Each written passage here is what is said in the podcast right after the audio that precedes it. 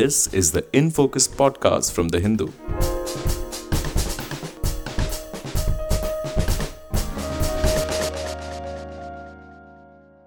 Welcome to the Hindus in Focus podcast. I'm Zubeda Hamid, your host for today. It sounds like a science fiction movie, but it's all real. Scientists managed to revive a pair of roundworms that had been buried deep in the Siberian permafrost 46,000 years ago. The roundworms, called nematodes, were thawed in a lab and came alive again, reproduced several generations, and then died. These nematodes first existed when the woolly mammoths roamed our Earth. They managed to survive in the harshest of frozen conditions, and then, from a state of suspended animation that scientists call cryptobiosis, they began life again, crawling about in a lab. A paper on this was published recently in the scientific journal PLOS Genetics. Does this mean that technically life can be paused for thousands of years and then restarted? That organisms can exist in a state between life and death indefinitely? If these roundworms came alive again, can other microorganisms and pathogens do that too, especially since the Siberian permafrost is melting? And can these microbes then cause new diseases? We discuss these fascinating questions with Philipp Schiffer, group leader at the Institute for Zoology at the University of Cologne in Germany, one of the senior authors of the study. Welcome to the Hindus in Focus podcast, Dr. Philipp Schiffer. Good morning. Good morning. Thank you for being here. My pleasure. Dr. Schiffer, tell us how was the roundworm, barely a millimeter long, discovered in the Siberian permafrost? This was discovered as a kind of a normal scientific or normal but a scientific uh, process research. Um, the colleagues in Russia they were just looking at the permafrost soils in general and wanted to know what's in there and what they can find, and also do some basic research on the permafrost itself. So they um, went there to Siberia and took samples. That means basically they um, they went there and, and took little portions of the soil and sealed it off in containers so that uh, it was still frozen, so it was also kept cold, um, and that nothing from the outside could come in. And then they transported these samples, more than 300 at the time, back to the laboratory, and then with some time passing, started to look into these different samples. And at one point, out of one of these thawing permafrost samples, so a little bit of soil thawing, they saw that these nematodes started to crawl out. Just two of them. Uh, and of course, they were very surprised about this. Yeah, this is the basic process of the discovery. right. Tell us a little bit more about nematodes or roundworms. What do we know about them? Um, we know a lot, but not enough. so nematodes or roundworms, uh, as you already said, are, are, very tiny little creatures. Most of them. Some of them can be very large. I will come back to this in a second. Um, they are one of the most abundant animal groups on Earth. There is this famous saying by, um, or famous for scientists, by Nathan Cobb, who was a nematologist, who says that if you erase all the contours from Earth, if you take away the trees, the mountains, the rivers, you could still distinguish the contours of Earth because everything would be covered in nematodes. And that is because these tiny little worms, they are living in all ecosystems and all habitats on Earth. Basically, when you are listening to this, you could go to, to your pot plant or to your garden or just outside, dig up some soil, and you will find some soil nematodes. Equally well, if you have some fruits in a fruit basket, I'm sure there are some nematodes inside. Um, and they are all very little. In, in German, we call them Fadenwürmer, which means something like thread worms. And that's basically because they just look like a tiny piece of thread. Um, and from the outside, you couldn't really distinguish them. So you need a microscope to do this, or as we did now, genetics or genomics. What you might also know nematodes from is that some of them are really nasty parasites. They are plant parasites, which are very devastating to crops but they're also um, animal parasites. Very often, people um, have to take their dogs or cats to the vet to give them some pills because they're infected with worms. But in um, in um, tropical regions, subtropical regions of the world, there's also many humans infected with nematodes. And just one uh, quote unquote fun fact to add, because I said most of them are, are rather small. These parasites can become larger. And there's this uh, famous case of a, of a whale parasite nematode or whale parasitic nematodes, which, which grows um, to meters in length. Um, so they can be very, very long, but um, but that is very rare. Mostly they're quite small. This particular pair of roundworms, uh, Dr. Schiffer, were able to survive for 46,000 years by going into a state of cryptobiosis, correct? That's correct, yeah. So, this sort of paused their life. Can you explain to us what we know about cryptobiosis? Okay, so this uh, process has been known for, for quite a while, and it's not only uh, these nematode or roundworms that can go into this state, it's also uh, rotifers and tardigrades, so little animals, even some insects. What we know about this um, basically as a, as a process is that these animals they stop their metabolism. So they go into this state which is somehow between life and death. So they are not dead. They're also not really alive anymore because they're not feeding, they're not reproducing. That's why we also call it suspended animation. And the process, as I said, had been described in, in different animal groups. For example, also in nematodes that uh, were found in Antarctica, where they can also freeze and where obviously makes a lot of sense for them. But also in um, nematodes that uh, we can find, for example, in deserts, where it's very, very dry and where they, instead of freezing, lose all their body water.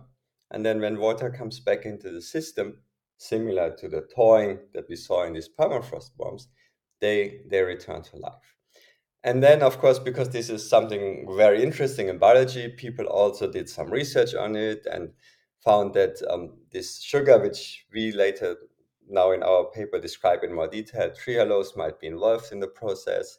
Um, and of course, people also did experiments and see how long this cryptobiosis can last in time.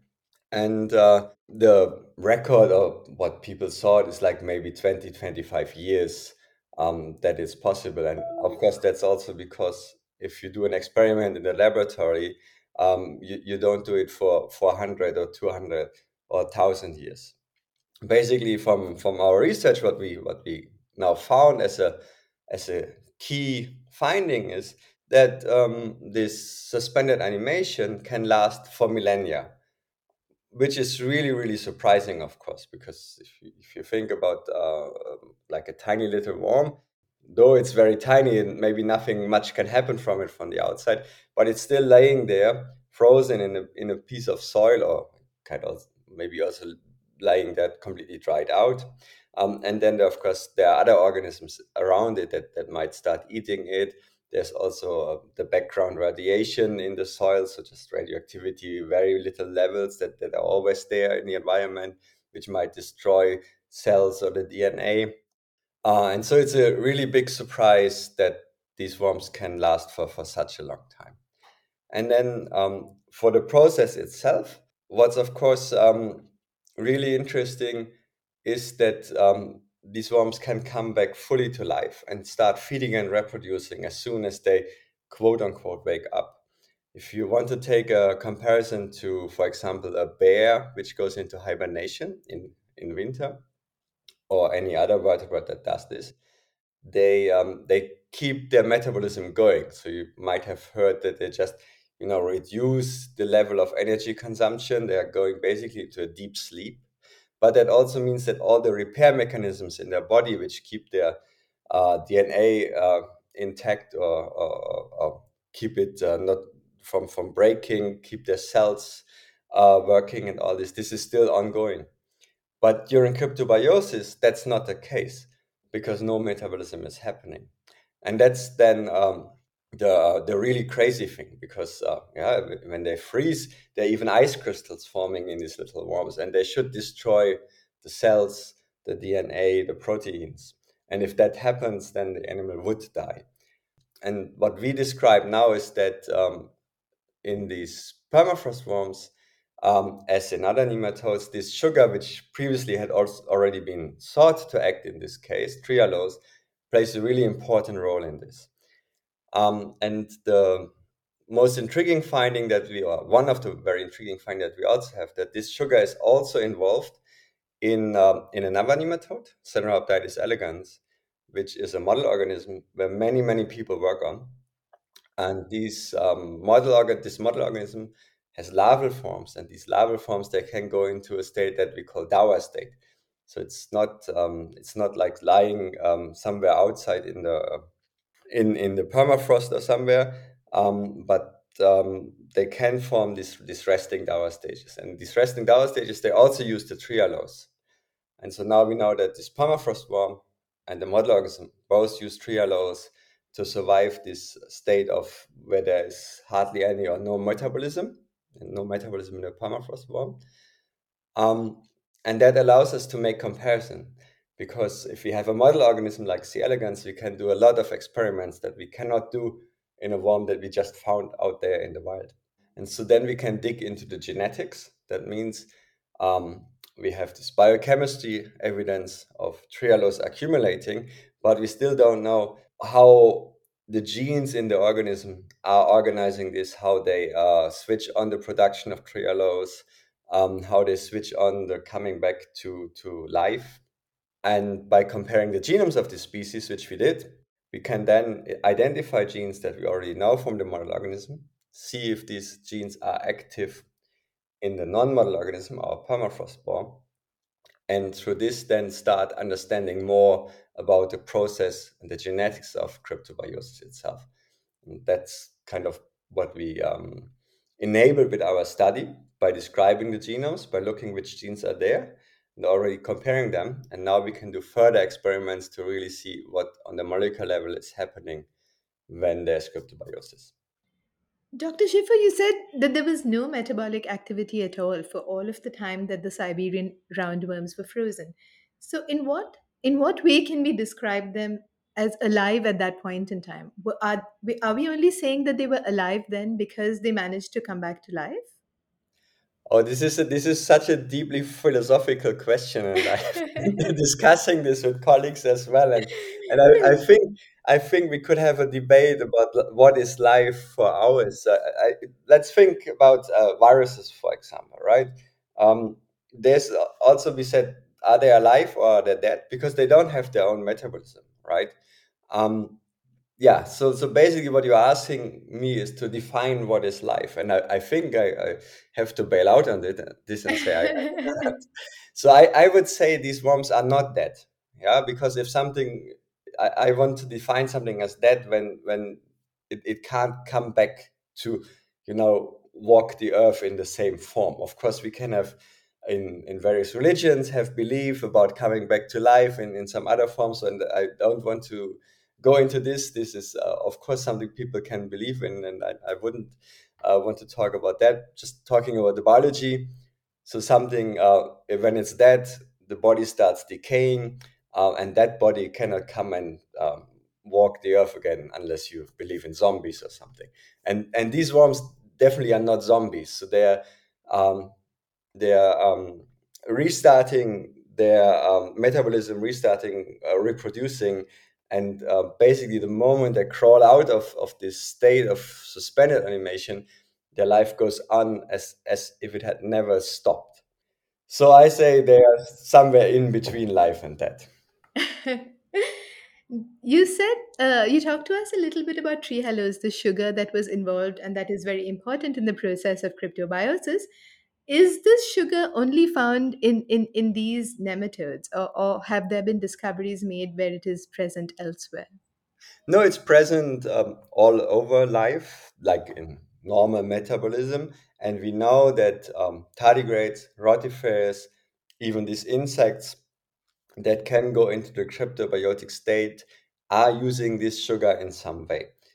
We call this um, convergent evolution which means that in um, groups of, in this case, animals that are very far away from each other on the tree of life, they found a very similar solution for the same process. So they can all go into cryptobiosis, and somehow they converged on this uh, concept of using the sugar trehalose to protect the DNA and cells and proteins. Moving on a little bit, Dr. Schiffer, one of the fears is we all know that the Siberian permafrost is melting to some degree. One of Yeah. the fears is that it will release microbes and pathogens into the atmosphere that can cause diseases and epidemics that are still unknown. It sounds like a little bit like science fiction, but how serious are these dangers? So I, I think there is uh, some, or there are some grounds to um, to take this serious, and that this can happen. Of course, uh, we don't know what kinds of, for example, bacteria are, are frozen in there or stored in there. Same for maybe viruses. I mean, we saw with COVID that a random chance event of a virus changing from one system to humans can can cause a, a an epidemic or pandemic. And one could imagine that by thawing these old soils, and many places where there's permafrost, um, something might be released that's causing uh, harm to humans. I am, however, not like uh, super concerned in my daily life about this, to put it this way, because if you think about these epidemics or pandemics, they they they happen very rarely.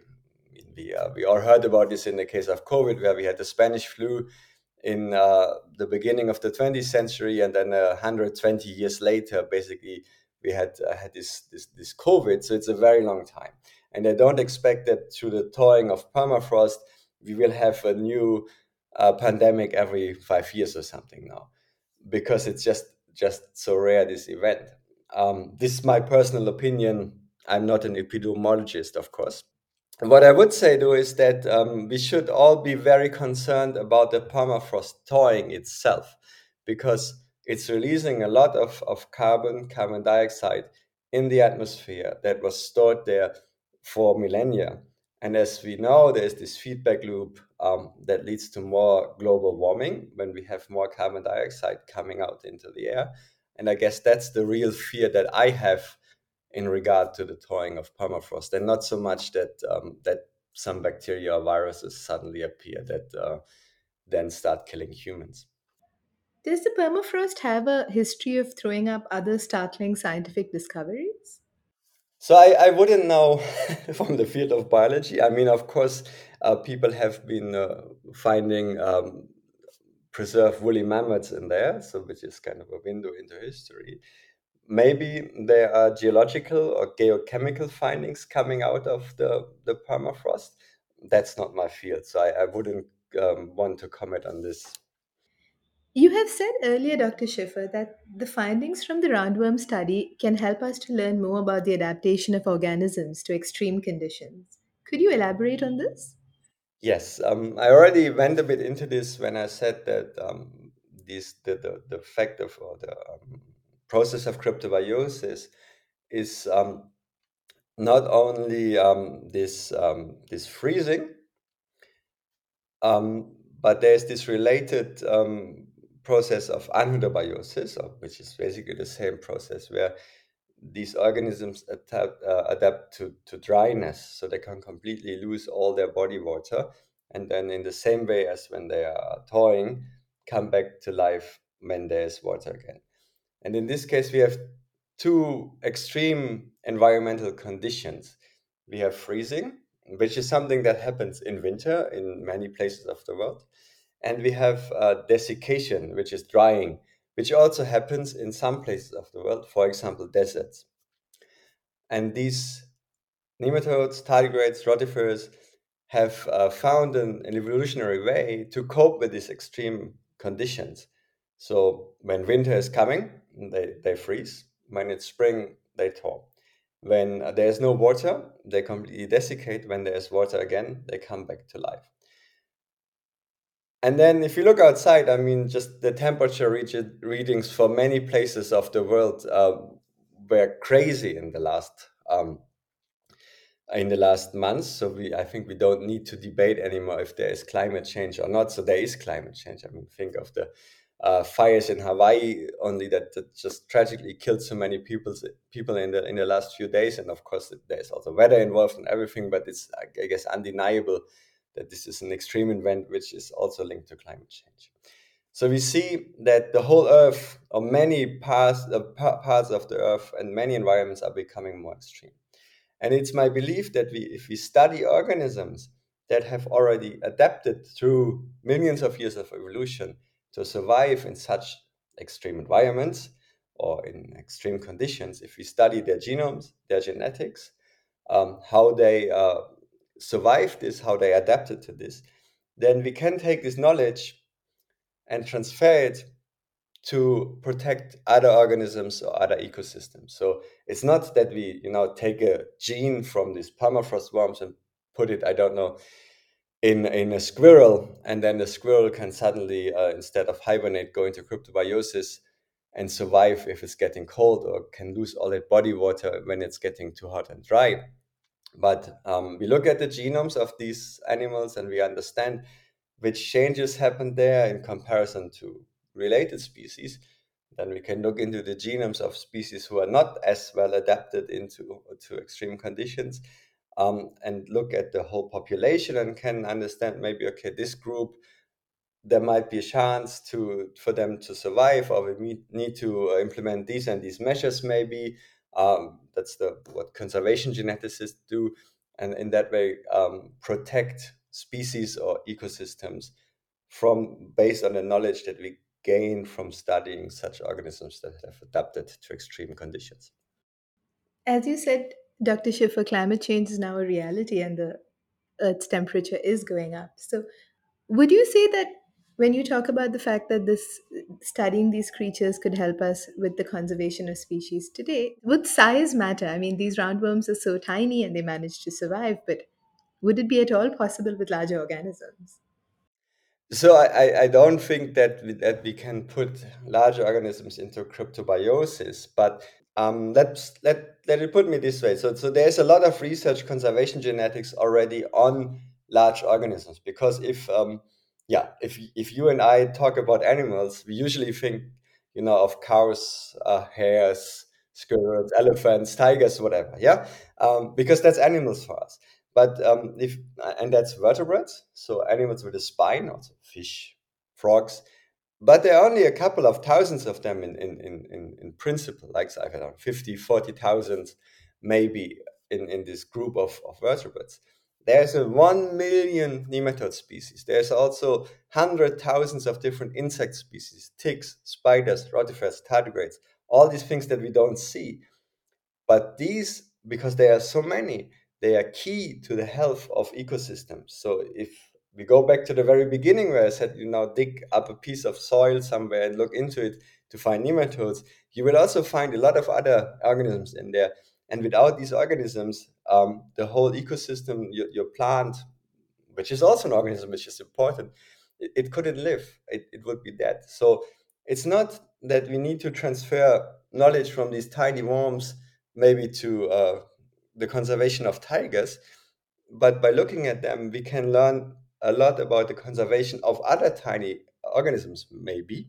And that will help us to protect the whole ecosystem because the tiger can't live if not the nematode is eaten maybe by an insect. The insect is eaten um, by some by a mouse, and then the mouse is eaten by a bit larger animal, and the tiger can eat the, the larger animal. That's amazing. Thank you so much for speaking to us today, Dr. Schiffer. It was my pleasure.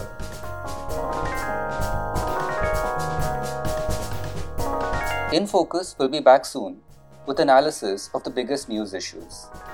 In the meantime, you can find our podcast on Spotify, Apple Podcasts, Stitcher, and other platforms. Just search for In Focus by The Hindu. We'll see you soon.